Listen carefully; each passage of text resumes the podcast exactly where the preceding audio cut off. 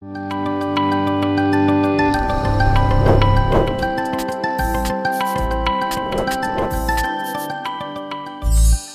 saya Wahyu Pramudia, saudara-saudara. Betul, saya pendeta Jemaat GKI Ngagel. Terima kasih untuk uh, kesempatan hadir di Jemaat seperti ini.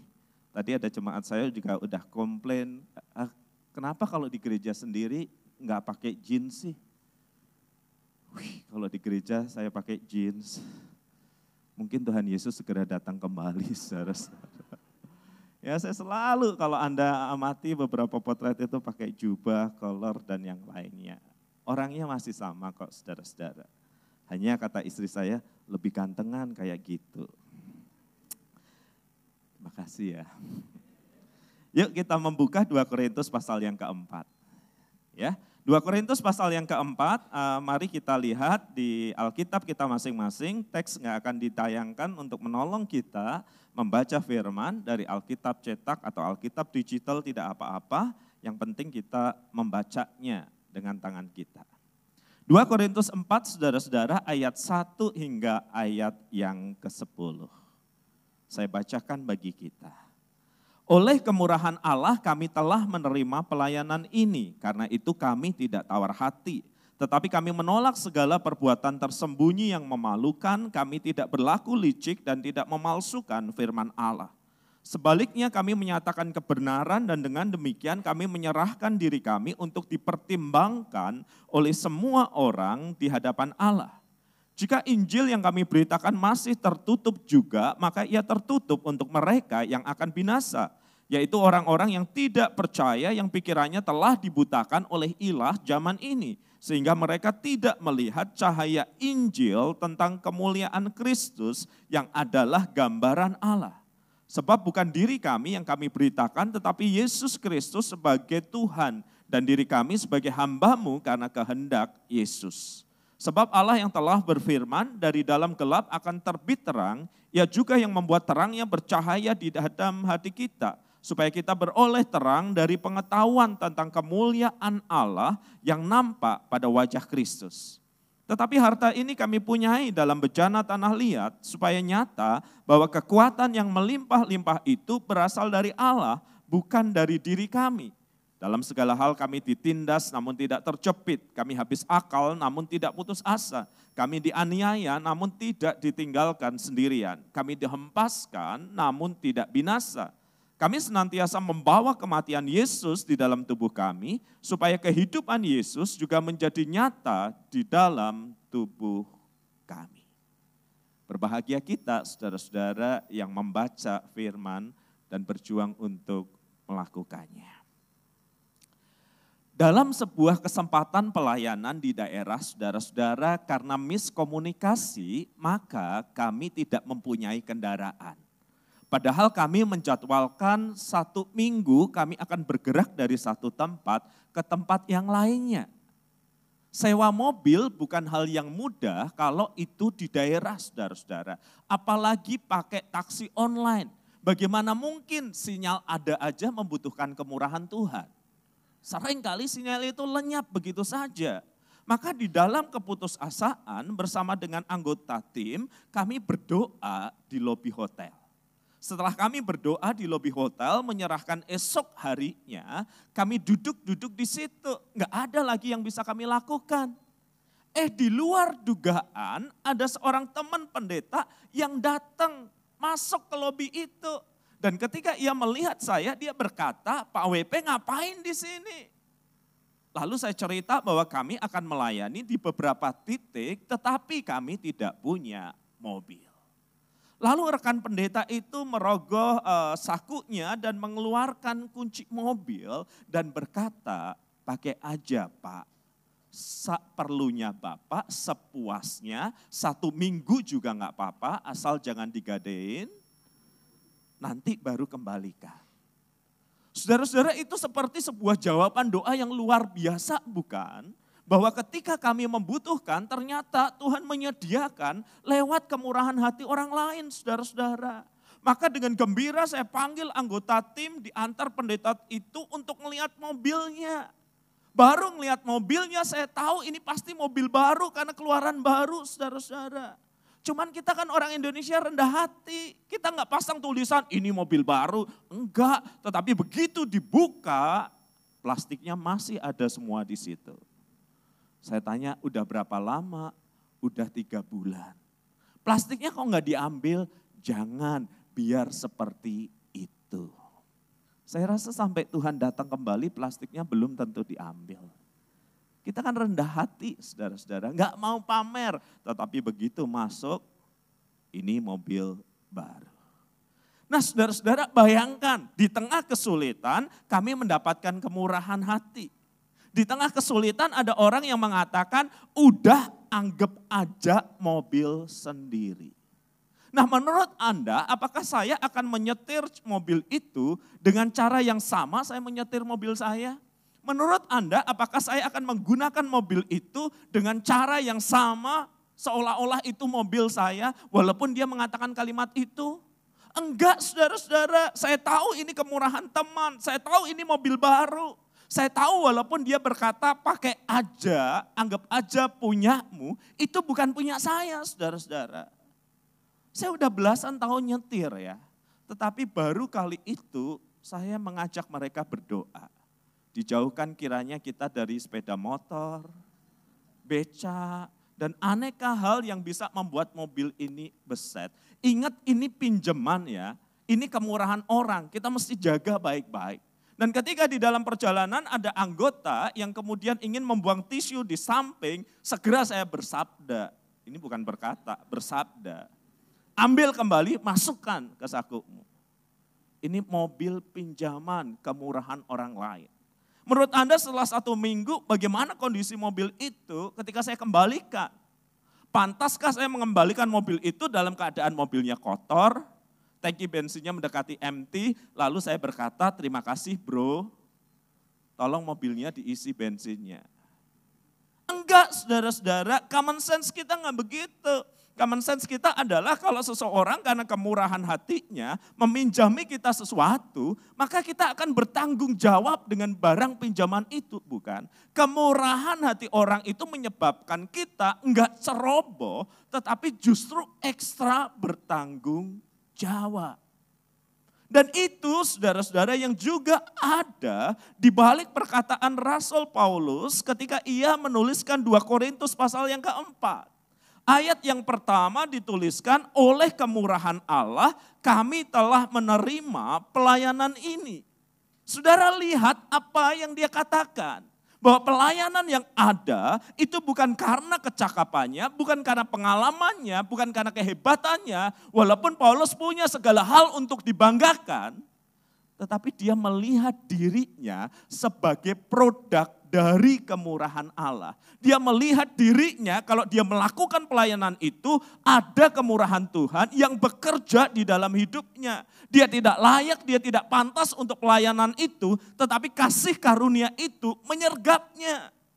Dia pernah mengungkapkan di dalam 1 Timotius ayat 13, saudara-saudara tentang siapa dirinya. Aku yang tadinya seorang penghujat dan seorang penganiaya dan seorang ganas, tetapi aku telah dikasihaninya. Jadi setelah rangkaian pelayanan yang begitu hebat, setelah begitu banyak mujizat terjadi, setelah begitu banyak jemaat didirikan oleh pelayanannya, dia masih menyadari pengalaman di masa lalu ketika Kristus itu menangkap kehidupannya, ketika anugerah Tuhan itu mengubahkannya, dia yang menganiaya diubah menjadi pemberita. Jadi pengalaman kasih karunia bagi Paulus itu bukan sekedar kenangan, tetapi pengalaman kasih karunia itu juga pengharapan ke depan, dan pengharapan ke depan itu menolongnya untuk menjalani hidup di masa kini sesuai dengan kehendaknya. Saudara kita semua punya pengalaman masa lalu bersama Kristus bukan? Tetapi sayangnya pengalaman masa lalu itu, itu sering kali tidak berkorelasi dengan hidup kita sekarang. Itu mirip pengalaman kita pernah dekat dengan seseorang, dan sekarang kita menyebutnya mantan, dan itu tidak ada korelasinya dengan hidup kita sekarang. Karena kita berpedoman, buanglah mantan pada tempatnya. Walaupun kalau terpaksa kita recycle juga. Jadi banyak orang memperlakukan Kristus sebagai sebuah pengalaman di masa lalu yang tidak ada korelasinya dengan hidup di masa kini. Banyak orang memperlakukan Kristus, perjumpaannya dengan Kristus sebagai sebuah kepastian hanya untuk ke surga, tetapi tidak mengarahkan bagaimana menjalani hidup di sini dan sekarang ini. Bagi Paulus, saudara-saudara, kemurahan hati Tuhan itu, dia bukan hanya pengalaman di masa lalu, dia bukan hanya pengharapan yang kekal di masa depan, tetapi pengalaman kasih karunia itu memberi kekuatan untuk menjalani kehidupan di masa kini. Yang pertama, saudara-saudara, kemurahan Allah itu menjaga ketulusan dan kemurnian hati dalam menjalani kehidupan. Surat 2 Korintus itu saudara-saudara punya latar belakang yang tergambar di ayat ini. Kami menolak segala perbuatan tersembunyi yang memalukan. Kami tidak berlaku licik dan tidak memalsukan firman Allah. Konteksnya saudara-saudara pada hidup jemaat di Korintus ada pengajar palsu yang menyelewengkan Injil, yang menyelewengkan kebenaran demi keuntungan pribadi. Jadi keberanian mereka itu karena hidup mereka dibangun atas dasar diri mereka sendiri. Ketika fondasi kehidupan adalah diri sendiri, entah kenikmatan sendiri, entah posisi yang dicari sendiri, maka apa pun yang diletakkan di atasnya adalah demi keuntungan sendiri. Dan ujung-ujungnya adalah diri sendiri. Karena itu pengajar palsu berani melakukan perbuatan yang tersembunyi yang memalukan. Mereka berani berlaku licik, mereka berani bahkan memalsukan firman Allah. Kenapa saudara-saudara? Karena fondasi kehidupannya adalah diri sendiri dan nanti dibangun di atasnya semua segala sesuatu untuk dirinya, keluarganya, kenyamanannya, kenikmatannya, dan ujungnya adalah diri sendiri. Dan sebagai kontras dari itu Paulus ingin menunjukkan bahwa hidupnya berfondasikan kasih karunia. Berfondasikan kemurahan Allah kemurahan Allah sebagai fondasinya, kemurahan Allah sebagai tutupnya, dia yakin akan pengharapan kekal itu dan segala sesuatu yang diletakkan di atasnya yang berlandaskan karena fondasi kemurahan Allah adalah untuk kemuliaannya. Jadi Paulus sedang mengkontraskan dirinya, dia sedang memaparkan bahwa ada dua cara menjalani kehidupan ini. Ada dua fondasi kehidupan ini Baik itu diri kita sendiri ataupun sang ilahi. Dan tiap pilihan membawa konsekuensinya. Ketika para pengajar palsu itu melandaskan hidup dan pelayanannya berdasarkan dirinya, semua tentang dirinya. Ketika Paulus memaparkan dirinya adalah hasil dari kasih karunia Allah, semua bicara tentang Tuhan, kasih karunia, dan kemuliaannya. Tapi sayangnya fondasi itu terletak di dalam. Ketika Anda datang ke bangunan Gibeon Church, saya rasa mata kita akan tertuju pada pintu masuk, pada gedungnya. Jarang orang masuk ke gedung lalu ngelihat ke bawah lalu berkata fondasinya hebat. Strukturnya luar biasa. Kalau itu terjadi, barangkali dia punya kemampuan supranatural tertentu. Ngelihat fondasi. Jarang saudara-saudara. Fondasi itu baru kita tengok kapan sih? Ketika terjadi goncangan, terjadi gempa, dan kemudian satu hancur, kita lihat. Oh mungkin fondasinya tidak terlalu kuat. Jadi rata-rata kita itu tidak bisa melihat fondasi kehidupan seseorang. Tetapi apa yang ada di fondasi itu nanti yang memuncul di dalam kehidupannya sehari-hari dalam kata dan karya. Dan dari kata dan karya inilah saudara-saudara kita baru tahu apa yang menjadi fondasi kehidupan seseorang. Apakah dirinya sendiri dengan segala kehebatan, keluar biasaan, hawa nafsu dan yang lain di dalamnya. Atau sebaliknya kasih karunia, kemurahan Allah, kebaikan Kristus Dan dari Kristus kepada Kristus, dari kemuliaan pada kemuliaan. Dalam perilaku sehari-hari, baru akan terlihat apa yang menjadi fondasi kehidupan seseorang. Bukan dari klaimnya, tetapi dari perbuatannya. Sebagai seorang pendeta jemaat, saya sering diminta memimpin Bidstone, pengucapan syukur. Ya, misalnya ada yang buka toko roti. Saya udah apal, nanti pulang dibawain roti. Ada Bidstone, pembukaan salon, perawatan dan kecantikan. Pulang dibawain produk kecantikan untuk ibu dan yang saya yakin nggak terkatakan adalah karena Bapak udah nggak tertolong. Jadi biasa dibawain sesuai dengan produknya. Bagaimana kalau pembukaan showroom mobil, saudara-saudara? Lalu bagaimana kalau pembukaan perumahan baru? Ya tentu dibawain saudara-saudara brosurnya, Nah suatu kali saya memimpin Bidstone, home industry, industri rumahan, skalanya masih kecil, makanan anak-anak, saudara-saudara. Tadi waktu Bidstone, pengucapan syukur waktu ibadah, keluarga inti hadir. Dan produk itu dijejer di depan saya. Saya sebenarnya lapar, saudara-saudara. Pengen nyomot tapi belum diizinkan. Ya, jadi saya tahan diri saya, sambil berkata, kapan ya saya ditawarin? Kapan ya? Sampai akhir acara, enggak ada ditawarin apa-apa. Lalu sang bapak generasi kedua pemimpinnya sekarang berkata, kami akan kedatangan tamu, Pak WP mau diantar driver pulang atau mau lihat-lihat. Usai pikir saya mau lihat-lihat. Karena apa? Kalau saya pulang nggak ada kesempatan, kemungkinan saya mencicipi. Kalau saya lihat masih ada kemungkinan kan. Maka saya jalan ke belakang itu industri loh saudara-saudara, tapi cukup gede dan ngelihat bagaimana makanan itu bergerak sampai uh, di apa dibungkus dan packaging dan yang lainnya. Makanan dan minuman sangat menarik warna-warninya saudara-saudara. Dan saya memperhatikan nggak jauh dari saya ada anak pemiliknya. Dan dua orang pria itu, dia usianya 5-6 tahun, saya udah lebih dari itu, sama-sama terpesona ngelihat makanan itu.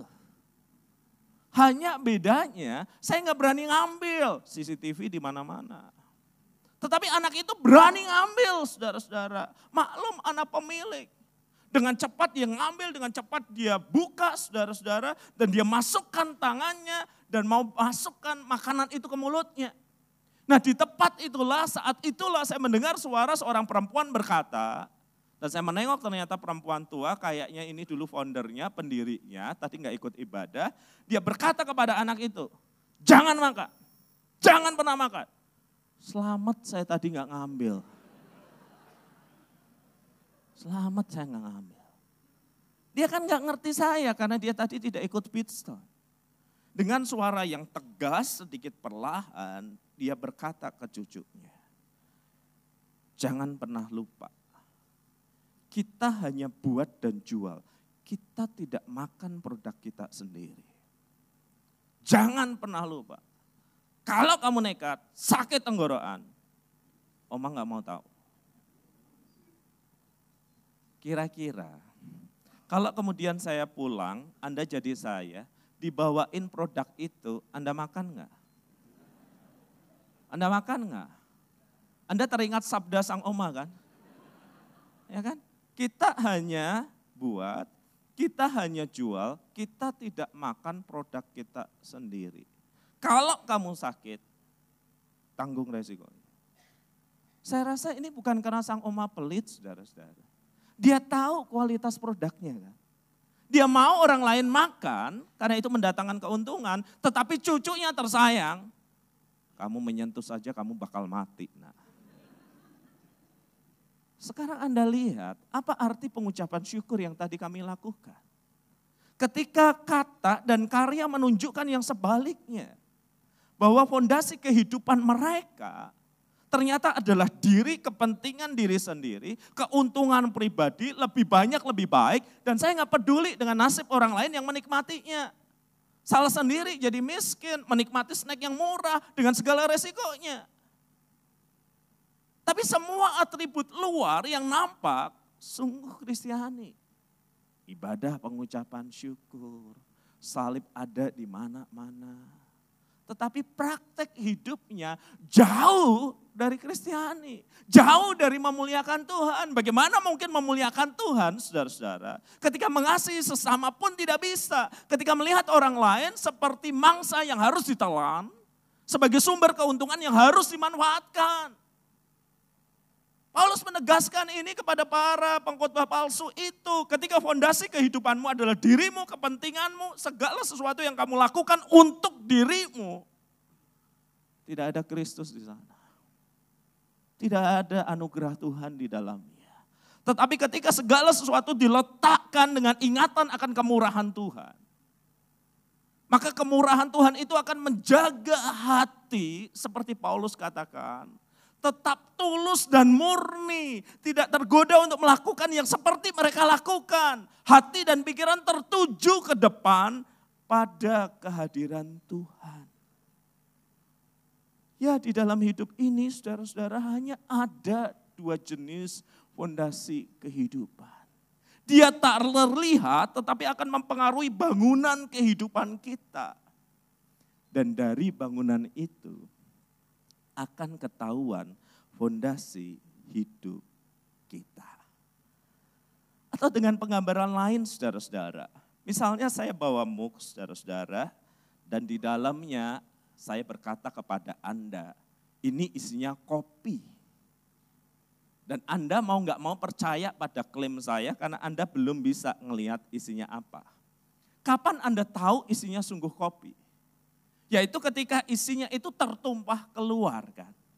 Ketika dia tertumpah keluar karena goncangan, baru kemudian Anda lihat. Katanya kopi pak, kok air putih? Dan saya nggak bisa menjawab, tadinya kopi. Karena dia kaget, dia pucat. Nggak bisa kan saudara-saudara. Kalau isinya kopi, digoncang kayak apa pun, keluarnya juga kopi. Kalau isinya air putih, digoncang macam apa pun, dia nggak akan berubah jadi sesuatu yang lain.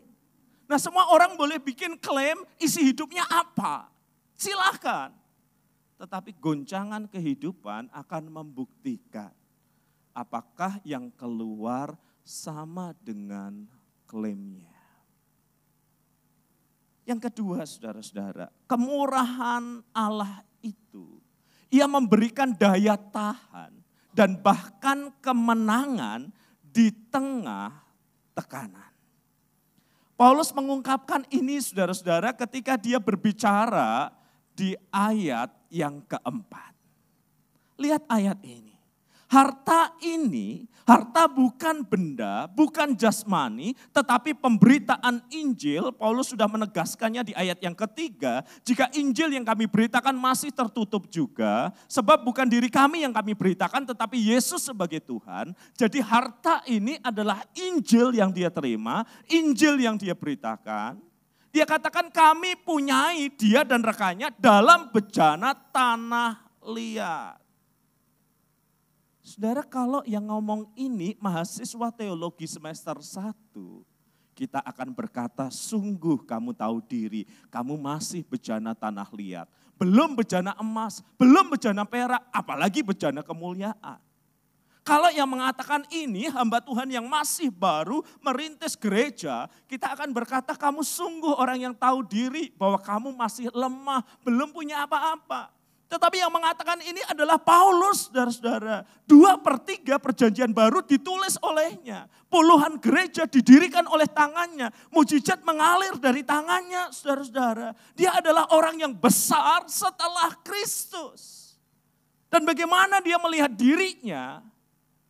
Kami ini bejana tanah liat. Kata yang digunakan untuk bejana tanah liat itu bejana sehari-hari yang harganya murah, gampang pecah, yang dipakai untuk ngambil air, yang dipakai untuk membasuh kaki, dan segala kepentingan yang tidak terhormat karena mudah pecah saudara-saudara. Itu bagaimana dia menggambarkan dirinya dengan segala prestasinya. Dia sadar segala prestasinya, segala kehebatannya, segala talentanya tidak mengubah bahwa dia manusia yang diciptakan dari debu tanah dan Tuhan mengembuskan nafas hidup di dalamnya. Ini orang luar biasa, dahsyat, tetapi mengakui kerapuhan hidupnya. Dia bejana tanah liat. Dalam terjemahan bahasa Inggris digunakan kata Attenware, bukan Tupperware. Saudara tahu kan yang barusan saya sebut tadi? Kalau barang itu, saya tahu perempuan dan ibu-ibu menggemarinya, dia jatuh nggak akan pecah kan. Bahkan kanon kabarnya ada garansinya kalau sampai sobek tutupnya boleh ditukar. Begitu disayangi ibu-ibu sehingga ketika anak pulang tupperware-nya ketinggalan. Sehingga ibu berkata lebih baik kamu yang diculik daripada barang itu nggak kembali. Saudara lihat barang itu kan kuat di dalam dirinya. Kan? Tetapi Paulus nggak bilang dirinya seperti itu. Dia mengatakan dirinya atanware bejana tanah liat yang mudah pecah. Dia sadar semua kehebatan itu tidak mengubah bahwa dirinya bergantung pada kuasa Tuhan, saudara-saudara. Tidak mengubah kebergantungannya kepada kuasa Allah, sehingga di tengah kehidupan pelayanannya yang tidak mudah, dia ditindas tetapi tidak terjepit. Dia habis akal tapi tidak putus asa. Dia dianiaya tapi tidak ditinggalkan sendirian. Dia dihempaskan namun tidak binasa. Bayangkan semua kesulitan itu terjadi justru ketika dia melayani. Bayangkan semua kesulitan itu terjadi justru karena dia taat kepada Tuhan. Bayangkan semua kesulitan itu terjadi ada di dalam kehendak Tuhan. Makanya jangan terlalu cepat menghakimi orang ketika ada dalam kesusahan dan penderitaan. Lalu Anda berkata, bro atau sis, dari wajah udah kelihatan penuh dosa. Makanya taat toh, makanya memberilah, makanya rajinlah agar nggak dihukum Tuhan dengan penderitaan ini. Saudara nggak selalu kasusnya demikian. Paulus hidup dan melayani Tuhan dan mengalami banyak penderitaan. Justru di dalam kehendak Tuhan. Yesus datang sebagai manusia, mati di atas kayu salib penuh penderitaan, justru karena taat kepada kehendak Tuhan. Jadi kalau Anda mau mengukur kerohanian seseorang, lihatlah sikapnya, bukan segala ketika segala berkat materi itu dapat. Kalau segala berkat materi itu dapat, mudah bersyukur. Ya, Pak WP saya dapat rumah loh. Doa saya satu lantai, sekarang dapat tiga lantai, satu lantai ke bawah. Wah Tuhan itu baik ya Pak. Pak saya udah putus asa loh nggak dapat pasangan hidup. Eh saya ketemu orang Pak ganteng, anak tunggal, papanya mamanya mau mati. Wah, melampaui harapan saya Pak. Saudara-saudara kalau dengan semua berkat jasmani di tangan, bersyukur, itu mudah. Tetapi ukuran spiritualitas kerohanian adalah ketika semua berkat itu tidak ada pada Anda. Ketika ketaatan itu justru berujung pada penderitaan. Masihkah bisa Anda berkata Tuhan yang memberi, Tuhan yang mengambil, terpujilah nama Tuhan. Ini Paulus saudara-saudara. Dia sadar dia bejana tanah liat, mengalami banyak kesukaran di dalam ketaatan kepada Tuhan. Tetapi justru dalam kondisi seperti itu dia berkata agar nyata bahwa kekuatan yang melimpah-limpah itu berasal dari Allah. Jadi bukan tentang kehebatan dirinya. Bukan tentang daya tahannya. Bukan tentang kekuatan imannya tetapi bagaimana kemurahan dan kasih Tuhan itu bekerja dalam hidupnya. Anda masih ingat nggak saudara-saudara umpama, umpamakan barang ini adalah celengan zaman dulu. Ya sebelum plastik menyerbu, kita punya celengan waktu kita kecil dari tanah liat. yang rapuh, yang mulutnya itu kecil, masukin uang susah. Dan karena itu kadang kita pakai pinset untuk ngambil yang di dalamnya. Ya kan? Itu rapuh banget saudara-saudara ya. Bayangkan ketika celengan itu ditaruh di meja, ketabrak kucing tetangga. Saya juga nggak tahu kenapa kucing tetangga sampai di situ. Terus jatuh. Anda dengar suaranya, 100% Anda yakin dia pecah. Kenapa? Karena anak-anak Anda sudah bergerumul ngumpulin uang. Dan mereka udah bayar tuh eh, kucing tetangga, next time lakukan lagi. Tapi seandainya, seandainya saudara-saudara ya, celengan itu jatuh dan tidak pecah. Saya yakin kondisi tidak pecah itu akan menarik perhatian Anda. Anda akan ambil celengan itu, lalu berkata, gila, nggak pecah. Dan sebagai orang Indonesia yang berpikir mistis, kita akan berkata, isinya apa ya? Selain uang pasti ada yang isi. Dan karena Anda nggak yakin, taruhlah Anda nggak mudah percayaan, Anda lempar itu ke dinding. Dan aneh bin ajaib, dia mendal, kepala Anda yang pecah. Dan celengan itu tetap. Saya yakin itu akan membuat Anda berpikir, ini pasti ada isinya. Ini pasti ada kuasa lain. Karena mustahil dia nggak pecah.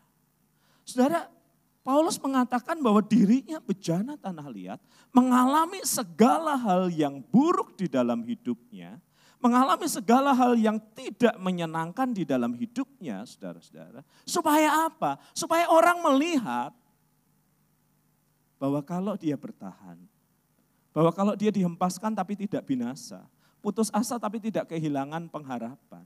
Itu bukan karena dirinya, itu karena ada kekuatan ilahi, itu karena ada kemurahan Tuhan, itu karena ada anugerah Tuhan yang menopang bejana tanah liat ini sehingga ia tidak pecah. Di dalam tekanan kehidupan, daya tahan kita terletak bukan pada pengalaman dan hikmat kita. Daya tahan kita terletak pada kuasa Allah, kemurahannya yang melingkupi dan menyertai bejana tanah liat seperti Anda dan saya. Suatu kali sehabis ibadah seorang ibu datang dengan pertanyaan. Saya tahu Pak WP datang dari Jawa Tengah. Saya tanya dari mana ibu menyimpulkan seperti itu. Soalnya tutur katanya lembut, kalimatnya terjaga, dan orangnya manis. Itu saya tambahin sendiri. Lalu dia duduk, bukan orang yang tidak saya kenal sama sekali, saya cukup kenal. Lalu saya berkata, kenapa ibu meminta informasi? Dia bilang, Pak saya butuh informasi SMA yang ada asramanya di Jawa Tengah. Bapak tahu nggak? Oh saya bilang saya tahu bu, saya pernah berkunjung ke SMA seperti itu. Saya bisa menunjukkan tempatnya, saya kenal kepala sekolahnya, saya bisa memberikan rekomendasi. Tetapi pertanyaannya untuk siapa? Anak ibu sudah bekerja semua, masa untuk suami ibu? Atau untuk diri ibu sendiri? Jelas enggak. Lalu dia berkata, ya untuk anak saya. Lu anak yang mana? Ibu mengangkat anak, dia menggeleng. Dengan suara yang lebih pelan, dia berkata, anak suami saya, tetapi bukan anak saya. Saya itu bengong kayak Anda gitu. Loading saya kan agak lambat. Ya. Anak suami ibu, tapi bukan anak ibu. Anaknya siapa?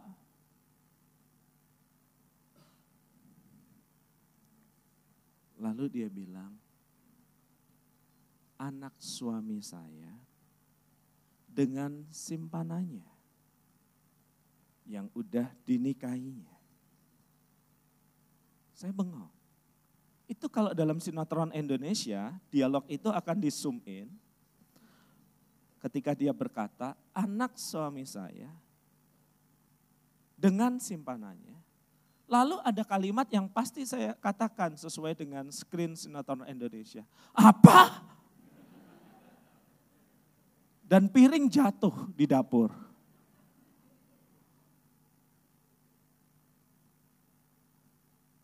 Saya terdiam saudara-saudara.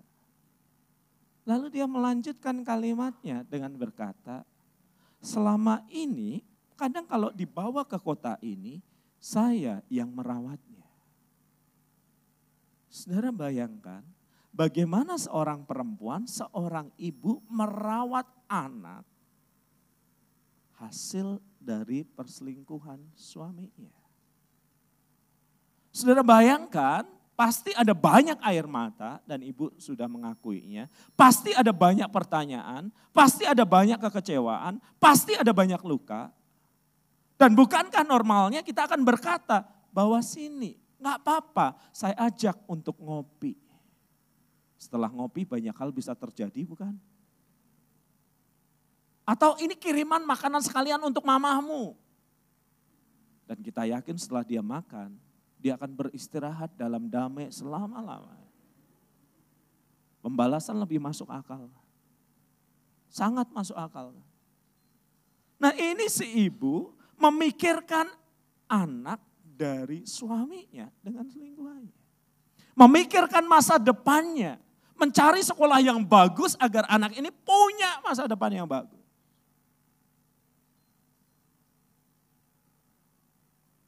Kalau pakai judul sinetron Indonesia, sekolah untuk anak suamiku dan simpanannya.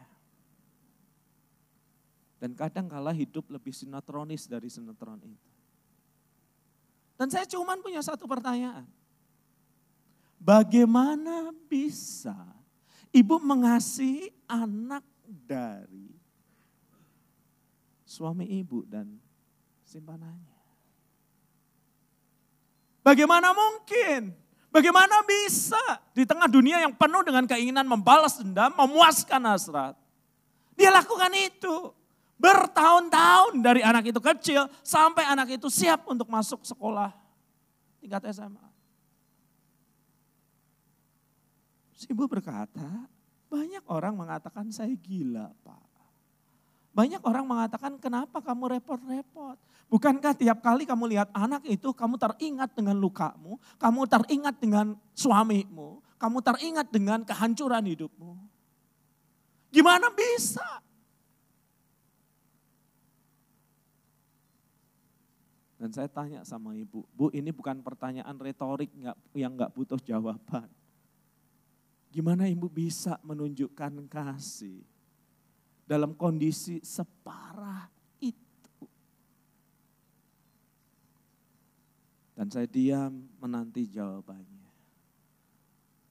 Lalu dia berkata, hanya satu Pak. Hanya satu. Hanya satu hal saja yang membuat ini bisa terjadi. Yesus,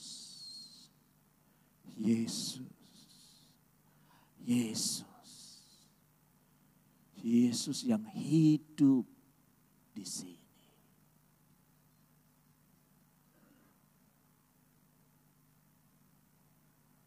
Wow, semua orang bisa mengklaim Yesus hidup di dalam hidupnya. Tetapi goncangan kehidupanlah, tetapi pergumulan dan tekananlah yang akan memunculkan apa yang sungguh-sungguh ada di dalam hati. Dan jika Kristus yang bertahta di dalam hati, tekanan seperti apa pun, problem sebesar apa pun, kesulitan semenyedihkan apa pun, seperti goncangan yang datang kepada muk itu. Apa pun yang di dalam muk itu akan keluar. Dan jika itu Yesus dalam hidup kita, kasih dan kemurahannya juga yang akan keluar. Dalam pergumulan kita menghadapi keberdosaan, kelemahan diri, dan tekanan kehidupan. Kristus yang bertahta di hati ini. Kristus yang bertahta di pusat pikiran dan kehendak kita. Dalam situasi tekanan itu akan mewujud, akan muncul di dalam kata dan karya. Sehingga seperti yang dikatakan oleh Paulus supaya orang tahu bahwa kekuatan yang melimpah-limpah itu ketika kami menang, ketika kami bertahan, ketika kami kuat dalam penderitaan. Hidup kami menjadi penunjuk bagi realitas yang lebih besar dari diri kami. Yaitu kasih Tuhan, kuasa Tuhan, kehadiran Tuhan. Kemuliaan Tuhan dinyatakan dalam bejana tanah liat ini. Harusnya hancur. Harusnya berantakan. Tetapi karena anugerah Tuhan. Tetap terjaga tulus dan murni. Tetapi karena kuasa Tuhan. Tekanan justru memunculkan hidup Kristus di dalam bejana yang rapuh. Seperti hidupmu dan hidupku. Kita tidak sempurna, kita tidak akan sempurna. Tetapi ketika Kristus di dada, sikap dan tindakan dan karya kita akan menjadi penunjuk bahwa sungguh kuasa Allah di dalam Kristus hadir pada manusia yang rapuh ini. Pada hidup Anda dan hidup saya. Mari kita berdoa.